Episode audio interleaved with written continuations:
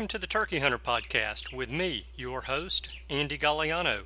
In this podcast, I share with turkey hunters just like you how to have more turkeys on your hunting property and how to have more successful turkey hunts. I teach you how to do this with tips and interviews with turkey hunting pros, wildlife management tips, and entertaining turkey hunting stories. Tune in weekly as I share proven and simple strategies to help you have more success this turkey season make sure to head over to www.imturkeyhunting.com to subscribe to receive free turkey hunting tips, tactics, strategies, and product reviews. Also, please visit and like my Facebook fan page. Go to Facebook and search I Am Turkey Hunting, and also feel free to post your turkey hunting photos from this past season and let us know where and when you killed your bird. For all of you Twitter users out there, please follow me on Twitter where my handle is at Turkey Hitman, and I will be sure to follow you back. And now, for this week's show. Hello, and welcome back to this week's episode of the Turkey Hunter Podcast. You are listening to episode number 252 End of Summer Turkey Soup. And I am your host, and the guy who got his tractor stuck this past weekend. Not just stuck, but stuck in a road. And I'll tell you more about that in just a minute. But right now, we are 205 days, 11 hours, 23 minutes, and 33 seconds away from opening day of spring turkey season in Alabama. I told you guys I got my tractor stuck this weekend, so the bigger story of all this is I went to the farm supply store and I picked up a lime buggy and had it loaded with what was supposed to be two tons of lime and ended up being a little over two and a half tons of lime. I then drove it about 12 miles, going about 15 miles per hour because that's as fast as the thing would go on those donut airplane tires that are on it, and got it over to my property south of Birmingham. And for some reason, I thought it'd be a good idea to unhook the buggy from my four wheel drive Ford F 150 and drive my truck up to the top of the hill where I keep my tractor and where the two food plots that I needed to put lime on are located. Get the tractor, drive it down the hill, hook it up to the lime buggy, and pull the lime buggy up the hill with the tractor. So that's what I did. I got the lime buggy hooked up, I started up the hill with the tractor, and I began to say some prayers. About halfway up, the tractor was doing well pulling the buggy until I hit the last increasing grade to get up to the top of the hill. I could see the top of the hill. It was no more than 75 feet. An easy shot on a turkey, even with a 410 and some number 9 TSS, and the tires started spinning on the tractor. Now, I don't have a four wheel drive tractor. I have a 50 horsepower John Deere about a 1984 or 86 model, I can't remember which. And when the tire started spinning, remember, I'm towing a little over two and a half tons of lime in a buggy that weighs Lord only knows how much behind the tractor that has the tire spinning in the road and is going nowhere. So when the tire started to spin, I hit the brakes. And when I hit the brakes, I thought, wait a minute, I don't need to do that. I let off the brakes and let the back tires spin some more, effectively digging the tractor into the road because I didn't know if the brakes alone were going to hold the tractor with the lime buggy behind it in place. So I let the tractor dig down into the road about, oh, I'd say four, maybe at the most six inches deep but I really don't even think it was that deep. And then I hit the brakes, put the emergency brake on the tractor, but I did not let my foot off the brake, and I began to call neighbors. The first two neighbors I called, I got voicemail.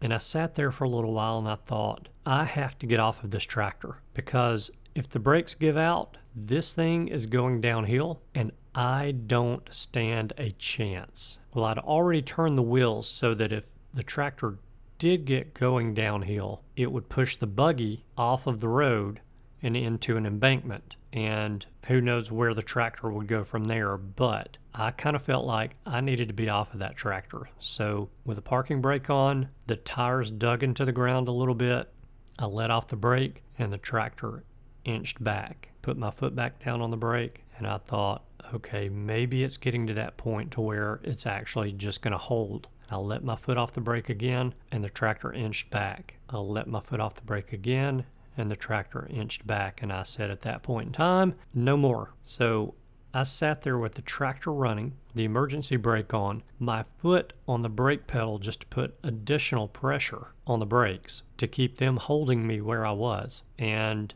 realized that there was one other neighbor just down the road from me that I probably should call. And thank God he answered the phone when I did call, and he said he'd be right over. He was in his big Dodge pickup truck. He brought his chain, hooked the chain up to the tractor, and he hooked the other end of the chain to the hitch on his truck and slowly pulled me up to the top of the hill. The whole event of him quite possibly saving my life took about two minutes. And thank God he was there to help out. And thank God everything went well, that nothing bad happened because it could have gotten bad in a hurry. It's a pretty steep hill. And I've actually gotten my truck before I bought my four wheel drive truck. I'd gotten my two wheel drive truck stuck going up that same hill, pulling a tractor behind it. And I had to call a neighbor at that time to come pull me out as well. So that's twice getting stuck on the same hill while towing something up that hill. And I think going forward that I probably won't tow anything up that hill while I'm in a vehicle by myself because as long as I have the tractor there, if I were to get the truck stuck, then I could always have somebody run and get the tractor, bring it down there, and help pull the truck up, or vice versa. If I'm in the tractor and get it stuck, I can have somebody with me to go and get the truck, hook it up to the tractor, and pull me up the hill the rest of the way. Everything worked out. I got the lime spread, and we got a fair amount of rain this week. So I was excited about that as well. And yeah, I'm a little bit behind the eight ball on the lime, but I did get some powdered lime, and I'm hoping that it will actually start working here within the next two, three months. And that should be about right. And that should put me, oh, right around Thanksgiving or so of having the soil neutralized, and it'll be time for a second fertilizing at that point anyway. So maybe we'll have some good results with these food plots that I'm about to plant. Hey, it's been a while since I served you guys some turkey soup, and because of that, I have a lot of turkey news to cover. So let's jump in and get going with this. And before I go too far, I stumbled upon an article that I know you guys will find very interesting. And if you remember a few weeks ago when I played the seminar from the NWTF convention in February of this year, where Philip Vanderpool filled in for Ray Eye. And if you remember in that seminar, Philip mentioning something about Ray having to leave the convention early and in a hurry that there was some sort of a family emergency. Well, while I was digging up some ingredients for our turkey soup, I dug up an article about Ray Eye and his family medical emergency. So I'm just going to quickly read you guys some information that is on Facebook about Ray's family ordeal that's going on. And I feel comfortable doing that because this information is posted on Facebook. And so I think that most of you guys listening to the show know Ray either from being on this show or from his radio show, most likely, or from TV shows that he's been on or seeing him at hunting shows and conventions around the country. Ray Eye has done a lot to help educate a lot of us about turkeys and turkey hunting. And I just know that you guys will want to hear this. So, here is a post from a page on Facebook called Benefit for Ray and Jan Eye. On June 27th, Ray Eye posted Update Janet Eye, wife, mom, grandma. A quick update on our current situation. It's been five months since our first doctor's visit and first MRI, and we're still fighting this autoimmune encephalitis. After many, many weeks in hospitals, numerous treatments with a variety of medication infusions, there is little improvement. This horrible, rare disease persists to baffle doctors, neurologists, and a variety of specialists, especially with our case. This is a curable disease in past cases, but ours is different, not showing all the same symptoms, and all others have an antibody doctors target to cure them. Jan does not have one, or they cannot find it. Dr. Day is pulling out all the stops, redoing tests, doing more tests, consulting with a team of neurologists. Today, June 25th, they are putting a port in her neck for a different medication directly to the brain. The other procedure, they will take blood from her body and run it through a huge machine to separate plasma in her blood and then put blood back in her body. They're hoping to find the antibody that is causing all of this.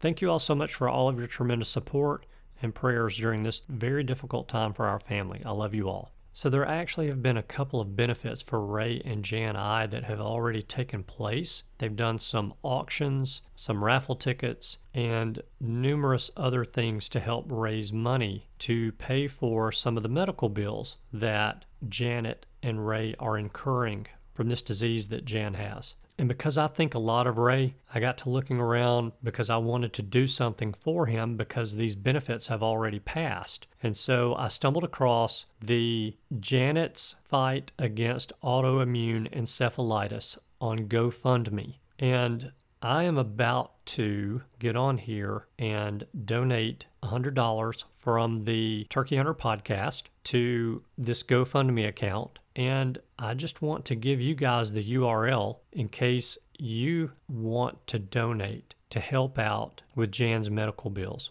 So the URL is gofundme.com slash the letter F slash Janet's J A N E T S dash fight dash against dash autoimmune dash encephalitis. The last two words are autoimmune. That's A U T O I M M U N E dash encephalitis.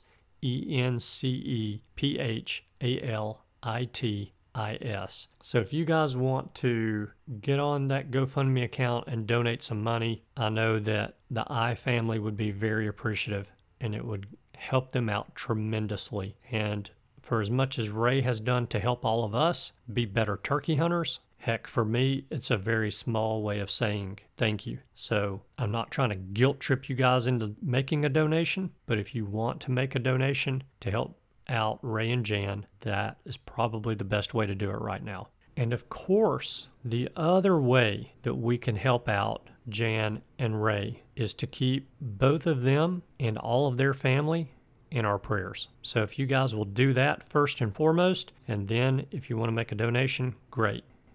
Okay, so let's jump into some turkey soup now. And first off, I want to talk to you guys about science. So, another article I stumbled across I thought was pretty darn interesting is that there is currently a study going on where researchers are looking at whether mosquitoes that carry the West Nile virus are impacting wild turkey populations negatively. And this article in triblive.com says that biologists, foresters, hunters, and other volunteers collected 131 turkey eggs from nests across Pennsylvania this spring. They then drove the eggs to the Southeastern Cooperative Wildlife Disease Study, which is a facility at the University of Georgia where they study diseases that affect our wildlife. And they're going to hatch these eggs and then inoculate them with the West Nile virus and then study them. And this study began oh, around the 1st of July. So 66 poults were successfully hatched out of 131 eggs. 24 of those went into the facility on July the 2nd at 4 to 5 weeks of age. And after getting them acclimated to their new surroundings for a week, those turkeys are going to be given West Nile. Two weeks after that, the researchers are going to euthanize them and examine tissue samples. The remaining poults, and I think it's what 42 poults that will be remaining. We'll go through the same process later in the summer at 15 to 16 weeks old. And Melanie Kunkel, who is the veterinary diagnostician and doctoral student working on the project, says we're trying to see if the younger poults are potentially more susceptible to West Nile than the older birds. And scientists say that the younger wild turkeys don't yet have fully developed immune systems, but by week 10 or so, they do. The reason that this research is going on is twofold. First, there's a lot of evidence right now that West Nile is impacting ruffed grouse populations. And we know from experience that what affects grouse oftentimes affects turkeys. And as we all know, wild turkey populations across the country are declining from their historic highs that we saw 10 to 15 years ago. So scientists are just trying to prove whether or not West Nile is one of the reasons why the wild turkey populations are decreasing across the country. So, one of the cool things about this study is that we should know the results pretty quickly, like within six to eight months. But the not so cool thing about this is even if we find out that West Nile is affecting wild turkeys, then we can't do anything about it but at least maybe we'll have a little bit better idea of whether or not this is one of the reasons why our population is decreasing. Anyway, I thought it was pretty cool. Sounds like a very interesting study. And maybe after the study's over, we can have Melanie Kunkel, the doctoral student that's working on the project, on the show. I think that'd be pretty cool. All right, more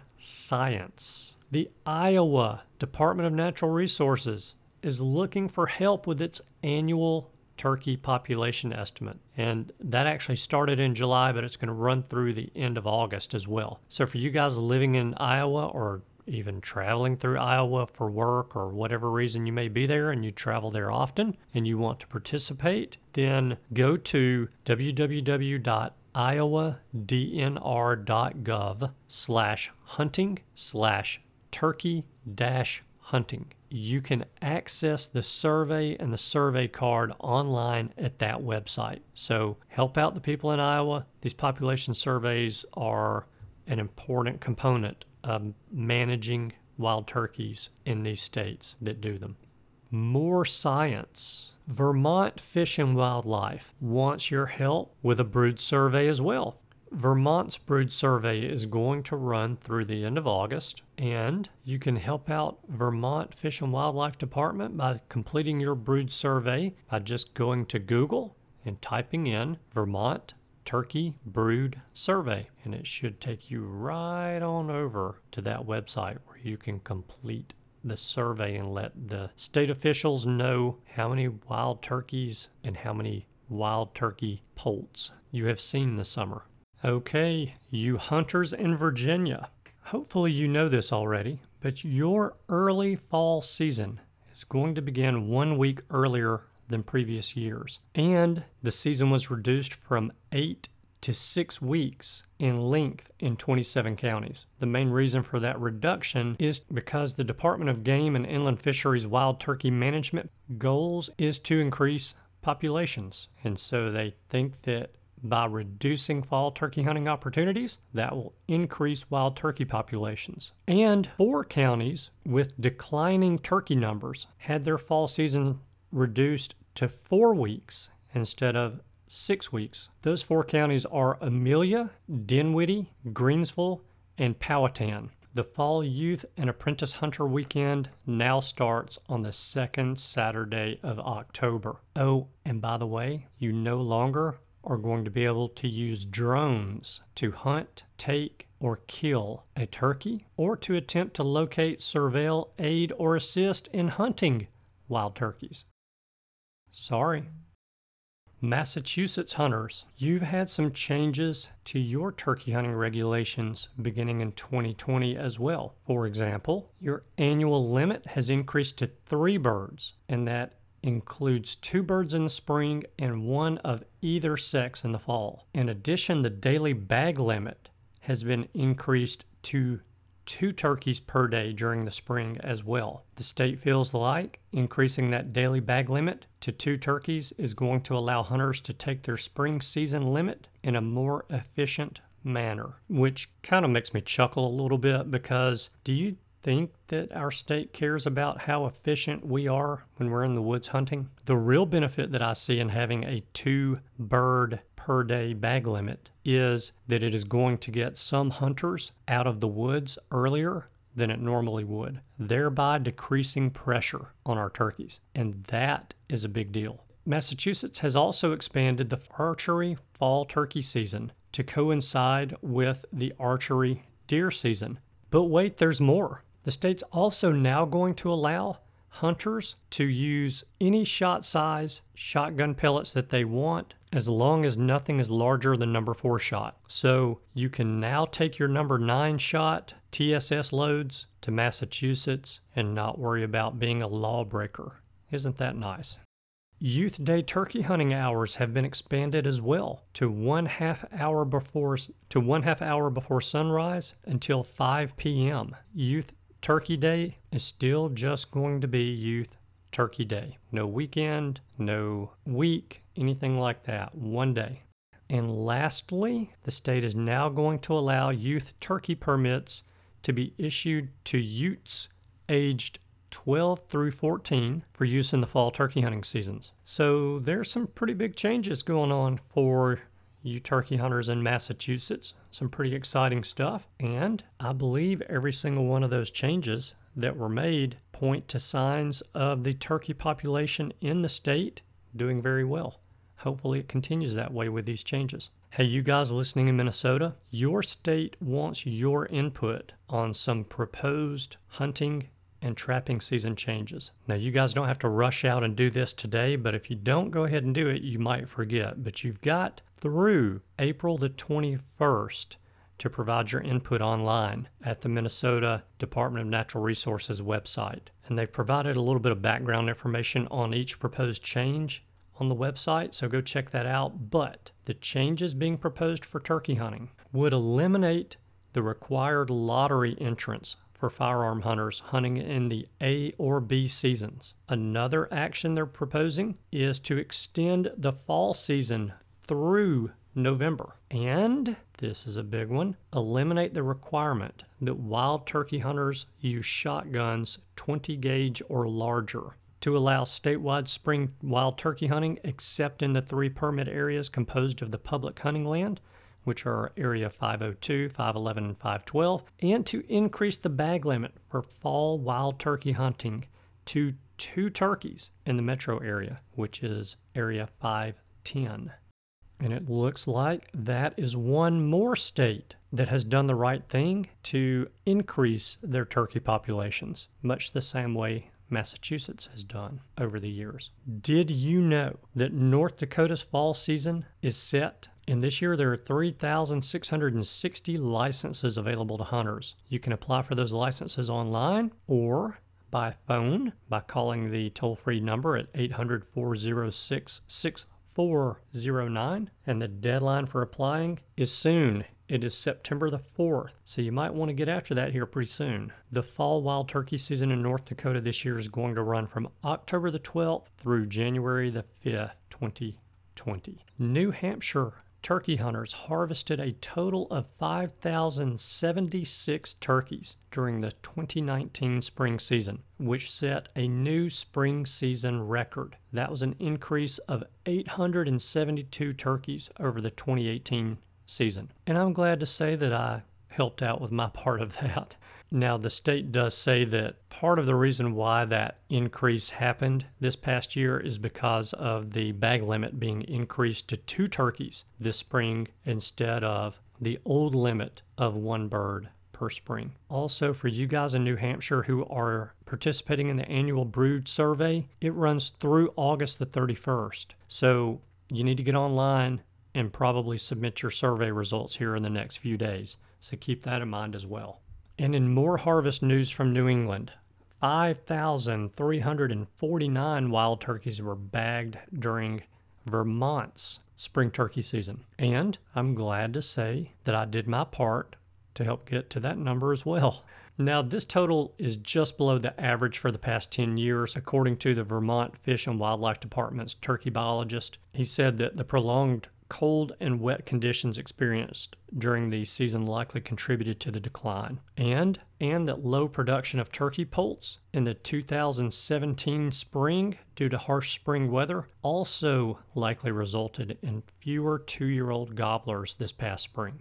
And some of you guys around the country are mere days away from kicking off your fall turkey season. Idaho turkey hunters, your season starts in parts of the state this coming Friday. And I believe for the other parts of the state, it starts September 1st. So that's a pretty big deal. You guys will be able to get after some turkeys here not too long. And I'm going to bet you're not experiencing weather there like we are in the southeast right now. So it will be nice to be out in the woods right now for you guys.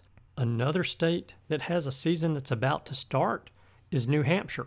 And we just talked about their record harvest, but their archery season for turkey is going to get underway September the 15th. I believe that coincides with their deer season as well. Now, New Hampshire's fall shotgun season is going to run seven days again this year, and it's going to start October the 14th and run through the 20th.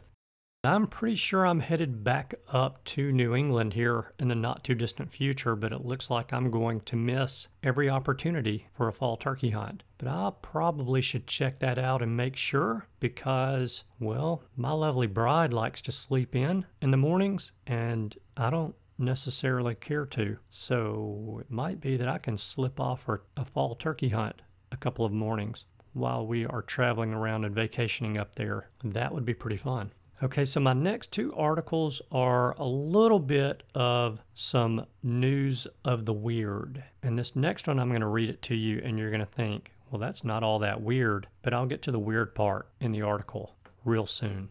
Landowners who are having problems with wild turkeys causing damage on their property have asked the Idaho Department of Fish and Game for some help. These landowners want to be allowed to chase turkeys on their private land in two extended seasons that run from, get this, September to March in some units in southern Idaho. September to March. September to March.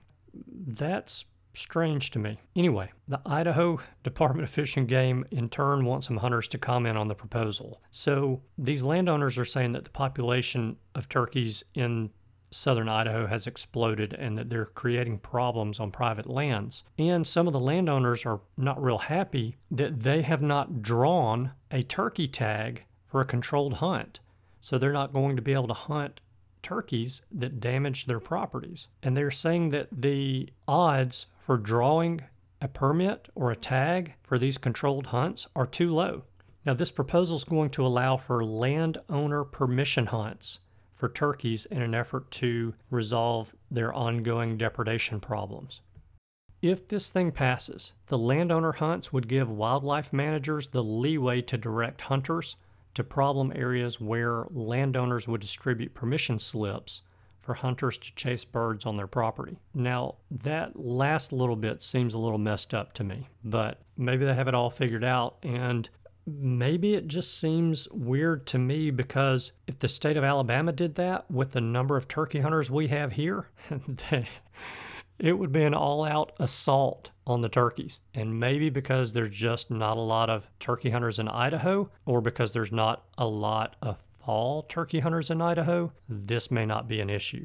But I guess in time we'll find out how all of this pans out, and if it passes, we'll find out how it lays out for the state as well. Now, this next article is just too wild not to read it all. So I'm going to read this article written by Kim Miller for the Palm Beach Post that I found on the registerguard.com website. And the story is kind of funny until it's not. And you'll know what I mean here in a minute. So the title is Wild Turkeys Terrorize Florida Senior Community. Wild turkeys terrorized a Central Florida senior community this spring, charging octogenarians using walkers, chasing golf carts, and cornering residents in their garages, according to law enforcement reports and resident accounts of the months long bird assault. The harassment turned deadly serious in March when a resident of the 120 home Wedgewood Manor neighborhood in Zephyrhills fell and broke his hip after being chased by two turkeys while walking. Slashes from the turkey's razor sharp talons caused significant blood loss that, combined with the hip injury, left the man in the hospital in recovery for three months, said Bob Dunkel, vice president of the Homeowners Association. He was laying there 10 minutes or so before someone found him, Dunkel said. Turkeys can be scary, and some of the people here are in their 90s. Having a turkey run up to you when you're getting out of your car is frightening. Florida Fish and Wildlife Conservation Commission officers visited the community at least twice, including in late May when Dunkel called to inquire about trapping or killing turkeys that continued to bully residents. Residents recounted turkeys in front yards prohibiting people from exiting dwellings, residents having to run to cars or into homes as turkeys approached, and turkeys chasing vehicles and golf carts and attacking cars. An FWC report notes a, ch- a, ch- a chihuahua. oh a chihuahua on a nearby street is said to be the only thing the turkeys fear, and when he runs after them, the turkeys leave the area. Zephyrhills, Zephyrhills is in a hunting zone that allows turkeys tur- Zephyrhills is in a turkey I'm all messed up now. Zephyrhills is in a hunting zone that allows turkey taking during the fall and winter, according to the FWC's website. Dunkel said he was told turkeys couldn't even be trapped until hunting season. Instead, he said FWC recommended hazing, hazing the turkeys. hazing includes chasing the turkeys, waving your arms, clapping your hands, spraying with, quote, strong water jet from a hose, end quote, and opening a large umbrella while facing them. also recommended is waving or swatting at them with a broom as long as you don't touch them, and allowing a large and allowing a quote large dog on a leash to bark and scare them, end quote. The thing about our residents trying to haze them with an umbrella or garden hose is that they can't just run around the corner to get their hose when they're using canes and walkers, so it was more difficult for us to deal with, Dunkel said. Wedgewood Manor resident Terry Narum said he was disappointed with FWC's response. We are talking about a life or death situation, Narum said. My kids raised turkeys for 4 H projects. They can be vicious. FWC did assign volunteers to haze the turkeys. They visited the community at least five times. I felt like they put a lot of effort into helping us, Dunkel said about the FWC. There is suspicion someone was feeding the turkeys, which can make them lose their natural fear of people and cause them to act aggressively. According to FWC, wild turkeys can become a public safety concern because they have powerful wings have sharp spurs, and can weigh more than 20 pounds. Once aggressive behavior is established, it's difficult to change, according to FWC. Dunkel said the aggression from the turkeys has subsided, but that the community is still considering hiring trappers in the fall when season opens. I don't think anyone in our development of 120 houses thinks that anything but that this will start up again next year, Narum said. Listen, it's terrible that the turkeys came after this gentleman and attacked him after he fell and broke his hip while he was trying to get away from the turkeys. I mean, that's bad news. I have been spurred and beaten by one, and it's not very fun. And I'm sure a lot of you guys listening have been spurred by them as well. They are extremely strong, and that incident is nothing to laugh about. But the whole hazing turkeys, they're wild animals. Surely the Fish and Wildlife Commission know that if you've got a tom with some adrenaline and testosterone or whatever male hormone turkeys have running through its system and you're waving your arms at them, they're already not scared of you. It's probably just going to be more of a challenge to them. I don't think I'd be hazing wild turkeys that were out attacking people unless a shotgun with some number 9 shot TSS or a bow with some arrows is considered hazing. And then I'd be hazing the crap out of them. And I have a pretty good imagination. I can just see this chihuahua running down the street chasing turkeys. And yeah, talk about an effective measure to keep them run off and keep them a little bit scared of that neighborhood. Not just the chihuahua, but all the dogs in the neighborhood would do that. But the Fish and Wildlife Commission recommend a large dog on a leash to do that. So, can you imagine an 80 something year old walking a large dog on a leash and the dog sees a wild turkey and you're expecting that 80 something year old man or woman to be able to hold that dog on a leash? I think the Fish and Wildlife Commission has given some pretty poor advice to a lot of elderly people, and that maybe some folks that live around there, not in the neighborhood, but some younger people that live around that area might want to come out there and help to quote unquote haze those turkeys and get them away from the old folks community. But these communities, and I'm not just mentioning this one in Florida, but the communities and towns and cities that have problems with wild game in their area need to get with it. And they need to understand that in order to put fear of humans back into these animals, that humans need to be allowed to hunt these animals. Otherwise, if you continue to let the chihuahua harass the wild turkeys, the wild turkeys are going to be scared of the chihuahua and not humans. They need to be scared of humans. And we humans are not going to make them scared by feeding them and protecting them every single day out of the year. But I'm preaching to the choir here, so that's probably not doing any good.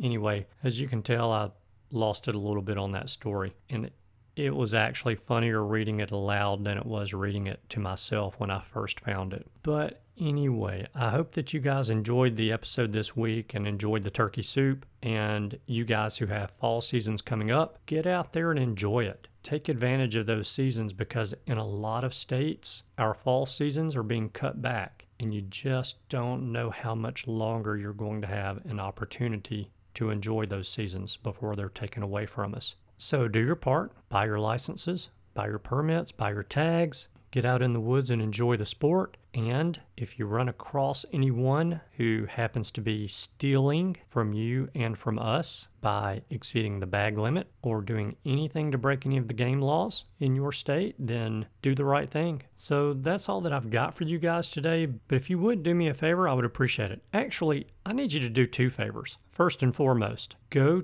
to the Janet Eye GoFundMe page and make a donation, even if it's just $5, $10, whatever you've got. Every little bit helps them out. I mean, just think if a hundred of you guys listening to the show gave ten bucks to help Ray Eye and his wife out with their medical bills, that'd be a thousand dollars. That makes a difference. So if it's just a little bit of money that you can spare, they'll be appreciative. I'll be appreciative, and that's my favor of the week. And that is favor number one of two for the week. Favor number two is have a great Labor Day. And even though it's the unofficial end of summer, I know you guys and I will still be making some time to get outside and enjoy the outdoors with fall rolling around and football season starting because that's about to get crunk as well this weekend.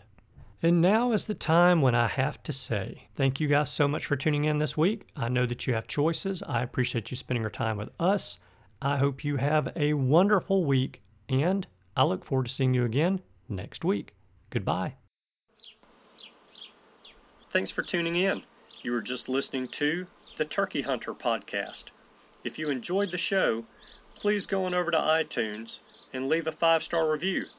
And make sure to head over to www.iamturkeyhunting.com to subscribe for free turkey hunting tips, tactics, strategies, and product reviews to help you have a more successful turkey season. And stay tuned for upcoming episodes on hunting afternoon birds, how to film your hunt, and the breeding cycle of hens, as well as some guest interviews. Thanks again for listening. We know your time is valuable, and we appreciate you sharing some of it with us. See you next week.